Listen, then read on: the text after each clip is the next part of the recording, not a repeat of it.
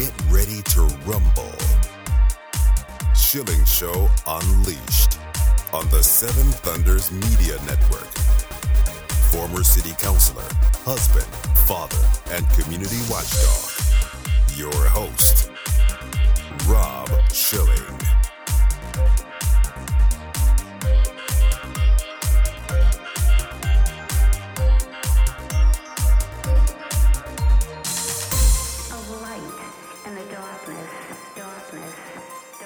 Welcome to the Schilling Show Unleashed podcast. Remember, your direct support makes our show possible, and you can directly support this podcast by visiting schillingshow.com and then clicking on the Patreon banner at the top of the page to make a monthly contribution. We appreciate your support. The Schilling Show Unleashed podcast welcomes Jeff Kinley, co host of the Prophecy Pros podcast and host of television's Jeff Kinley Live, author of the new book God's Grand Finale Wrath, Grace, and Glory in Earth's Last Days. And Jeff Kinley, thank you for joining us today on the Schilling Show Unleashed podcast. Rob, it's always great to be with you. Thank you for having me. You know, your book talks about revelation, and I want to start there so that people who don't really understand the term or maybe a little foggy, what is revelation and the book of Revelation? Yeah, well, revelation, the word revelation means uh, that God is revealing some sort of truth to us. And of course, if you think about it, Revelation is the last book of the Bible. And so God is concluding his written revelation uh, with this climactic crescendo of truth to us. And so basically, Revelation is God's last word to humanity. And there's a purpose that God gave us this information, and a lot of people struggle with it. In fact, you you talk about in the book you know, some people approach this with fear, but we should approach it with faith. So let's talk about the purpose for it and then how we as Christians would approach this information. Absolutely. You know, God wrote this book so that we could understand, so that we could know, so that we would not be fearful, because God in Bible prophecy essentially writes history in advance. And He wants us to know what's going to happen toward the end of time so that we can have comfort that He's in charge of all of it. And so the book of Revelation really has many components to it, but one of it uh, is I always like to say, Rob, that, Bible prophecy never breeds fear, it only builds faith. And the purpose of the book of Revelation is to build up the believer, uh, not to uh, instill fear within them. So the book does that really from chapter 1 all the way to chapter 22. For people who are fearful, and I know some who are Christians, but they're very fearful. In fact, there are many churches that even avoid studying this book I'd love for you to address that, the churches and also the individuals who look at this information and are deathly afraid of it. Yeah, and, and I understand a certain degree of that because as you get into Revelation, you get into uh, a lot of apocalyptic literature. Uh, really, chapters 6 uh, through 19 are all filled with imagery, with some word pictures, uh, some symbols uh, things that describe the end of time. And of course, it's a time when God is going to release his judgments upon the world that he's held back for, for centuries, really. And so there is a, a sense of uh, a foreboding dread uh, about that time. Uh, of course, I believe that the church, the body of Christ, will not have to suffer through God's wrath through that will be absent during that time. But it's a it's a fear I think is and sometimes is well founded because people have tended to present the book of Revelation, I think, Rob, with a sense of sensationalism sometimes and maybe a sense of doom and dread and that type of thing. Uh, but in reality, what God does in the book, and he begins before that whole series of judgments, he takes John to heaven in chapter 4 and really tells him, hey, there's a throne here. In fact, the word throne is mentioned 13 times in 11 verses, that there's a throne here that's occupied, it's standing, God's in control, he's sovereign over everything. And so that's why we don't have to fear because God is essentially steering history towards its appointed end. And so, uh, and the other reason I think too is, is because there is a lot of confusing language from the first read as you go through Revelation. And that's why we have to kind of pull over and park and do some study, uh, like we do in other portions of Scripture, to really find out what does this actually mean.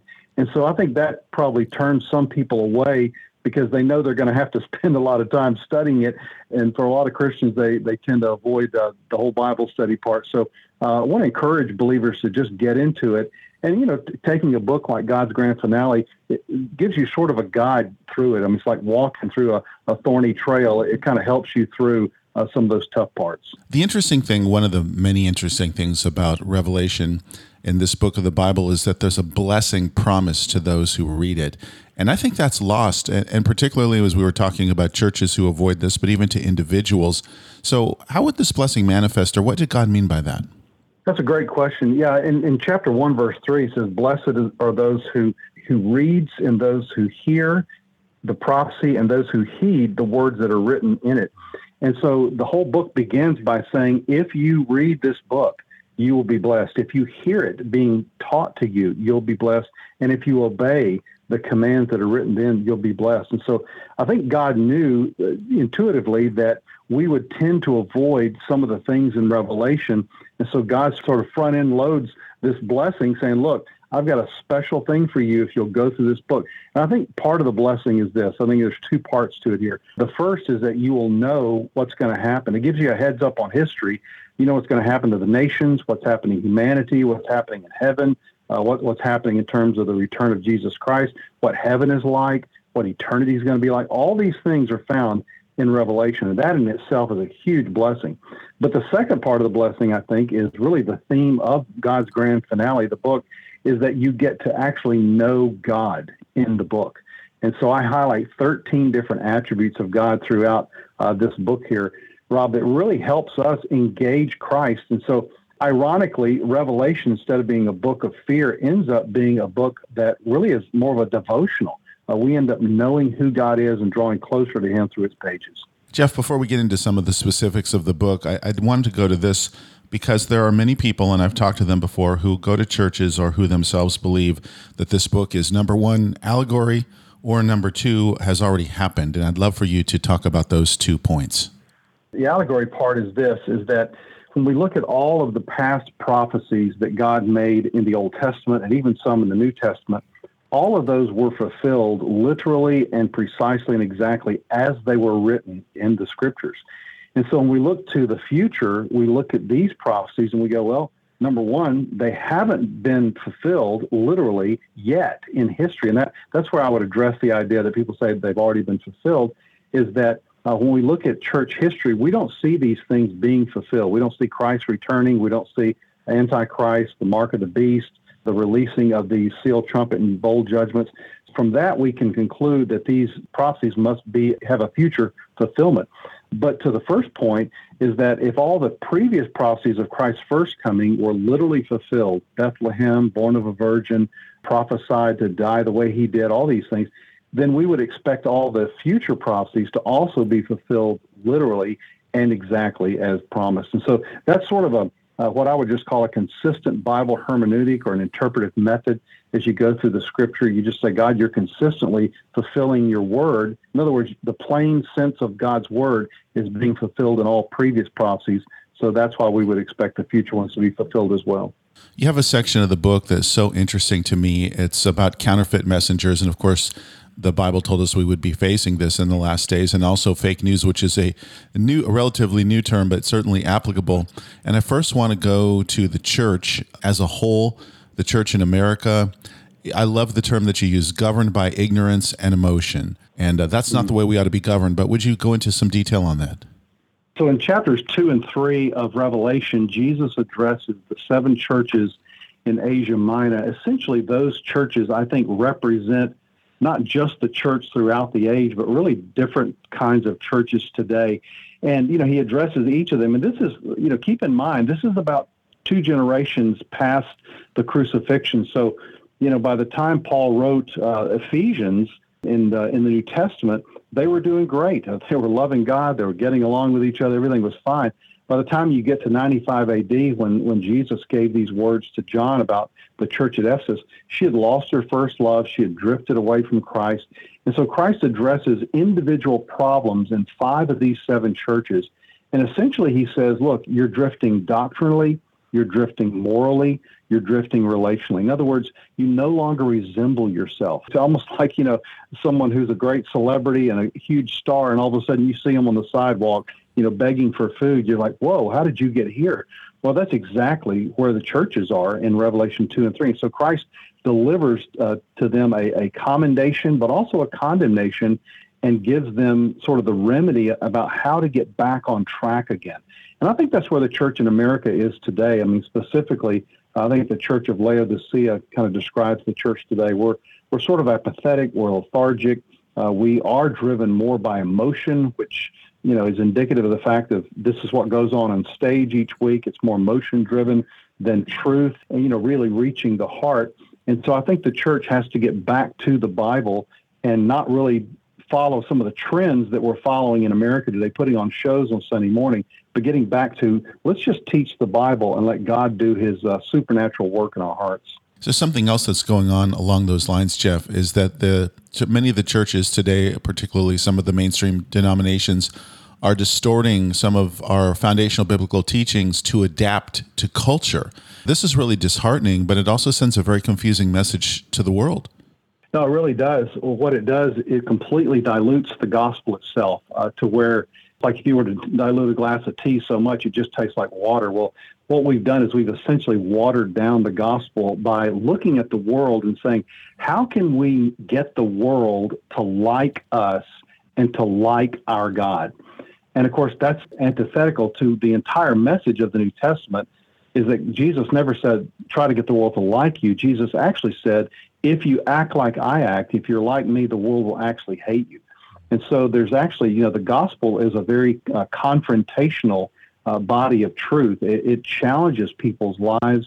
It challenges their uh, their sin. It calls them to repentance.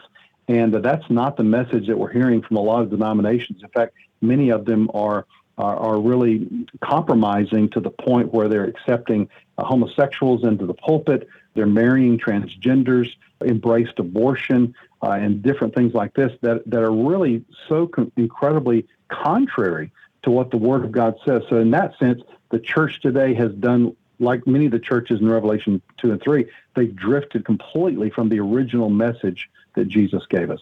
There's something else, and this one's rather difficult to talk about because so many people hang their hat on the popular phenomenon of heavenly visitations that really don't support what the Bible says about heaven. So you hear a book, uh, this guy went to heaven for 90 minutes, and it sounds really nice.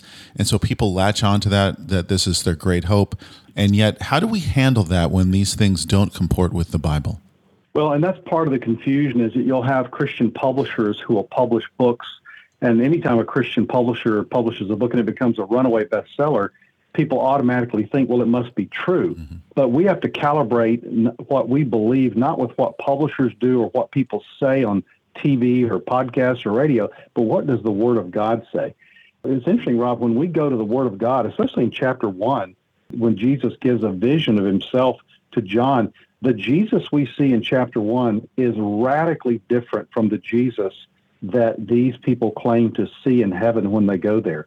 And so these reports that people have, have come back. In fact, when Paul went to heaven in Second Corinthians chapter 12, he wasn't even allowed to talk about what he saw mm-hmm. uh, because God said, You'll become proud. So he gave him this thorn in the flesh. And there are others who have gone to heaven who've given uh, radically different descriptions of the kind that are described in these modern day books. Now, they sell books, uh, they give comfort, uh, but is it biblical comfort? And so, what I just tell people is when someone claims to have this kind of experience or a vision. The problem is, is they cannot be authenticated. In other words, we can't know for sure if this is really just a human dream, a human thought, a wish, a projection of something, or if it's actual revelation from God. So the only thing we really know that God has revealed to us is what's written down in this Bible. So when you go to heaven uh, in chapters uh, 20, 21, and 22, it's not the heaven that's described in these books. So I'm going to go with the Word of God and not some of these supposed heavenly visits. We should talk then about what heaven is like according to the Bible and these visits to heaven. How is it described? Yeah, that's the beauty of it. In, in chapters uh, 21 and 22, Jesus talks about uh, the new heavens and the new earth, and that he's going to recreate the earth and give us a whole new existence here. And, you know, part of what he does there, which is really interesting, is that he doesn't just describe heaven, but he describes what's not going to be in heaven. Uh, he goes on to talk about in chapter 21, there's going to be uh, no more tears, no more death, no more crying, no more pain or mourning, or any of the things that cause the some of the problems that and the disturbances in our lives that we have today. Those things are all gone, and he describes heaven as being with God. Uh, that God will make his tabernacle among them, uh, and uh, we will be with him. He will be our God. We will be his people. Uh, he talks about the New Jerusalem. Uh, that's the Father's house that Jesus referred to in John 14, this uh, beautiful celestial city coming down out of heaven. Of course, there's a new earth. Uh, there's, there's animals that are there. Uh, there's joy. There's peace. Uh, there's the absence of all things on this earth that cause us grief, that cause us mourning, that cause us pain. And, you know, it's hard for us, I think, sometimes, Rob, to really picture what that's like because that's all we've known on this planet uh, are just the physical things. Uh, but God gives us a great a future and a great hope, which is another reason why we ought to dive into Revelation because we find out what our eternal destiny is really going to be like as believers. The Schilling Show Unleashed podcast continues with our guest, Jeff Kinley, in just a moment. Support this podcast online at schillingshow.com. BorderHawk.news is a one stop shop with the latest news about immigration nationalism and globalism. The Borderhawk staff daily curates immigration news stories and, in the fashion of the Drudge Report, updates the site with cutting edge content and original first class commentary. BorderHawk.news highlights national and international media reports, tweets, and nuggets buried in local news blurbs, polls, video clips, and policy research. Borderhawk is pro legal immigration, pro rule of law, but against an unsecure border as countless Americans have suffered violence at the hands of criminal illegal aliens. And an increasing number of Americans are concerned about how mass migration affects their daily life. Borderhawk.news will remain on the forefront of the immigration issue with a buffet of info to read, evaluate, and share. Bookmark Borderhawk.news, add them on social media at Borderhawk News on Twitter.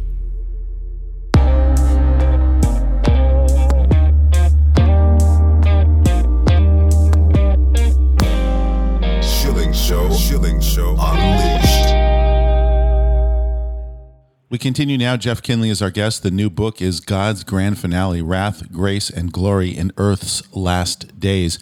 There is a set of characters that are described, and I call them characters just uh, loosely because we need to describe who they are the Antichrist, the beast, the false prophet, and many people who are not familiar with Revelation sometimes use the terms interchangeably or don't understand the distinct purpose and position of each. Yeah, absolutely. Well, the Bible talks about there's going to be a final one world government uh, in the end times that's going to be headed or led by a man called the Antichrist or the man of sin, the man of lawlessness, the son of perdition. He's called many names in Scripture, but we learn much about him in the book of Daniel, uh, also in the book of Revelation, particularly in chapter 13. And uh, this man is going to essentially be Satan incarnate. Uh, he's going to be someone who is inhabited by Satan. And the reason for that is because Satan, uh, for some 6,000 plus years, has, has longed to rule the earth. He wants to be worshiped as God is worshipped. And so that's the reason he was booted out of heaven to begin with. So he's been attempting uh, to jumpstart uh, his reign upon the earth uh, really since the Garden of Eden. Satan will inhabit this man. He'll be able to control a one world government. Accompanying him will be a man that's called the false prophet or the, or the second beast. And this is essentially uh, Satan's henchman or the Antichrist PR man.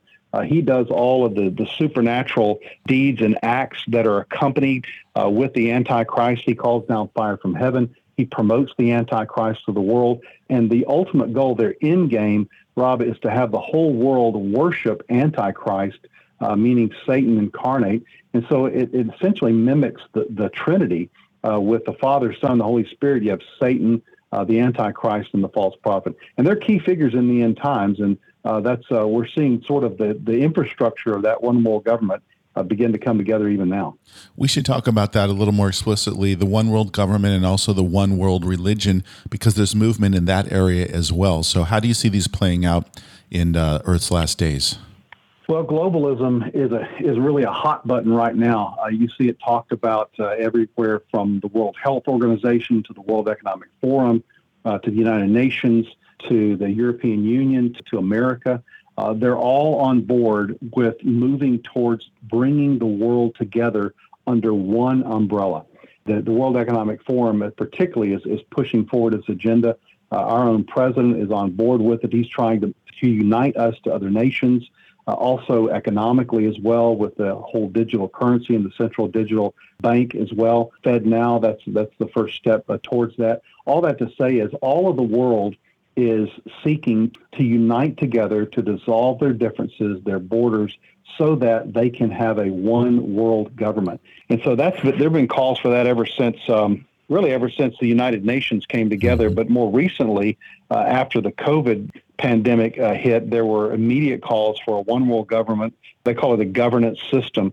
And so that's where we're headed right now. And, and uh, there are just incremental steps being taken uh, toward that.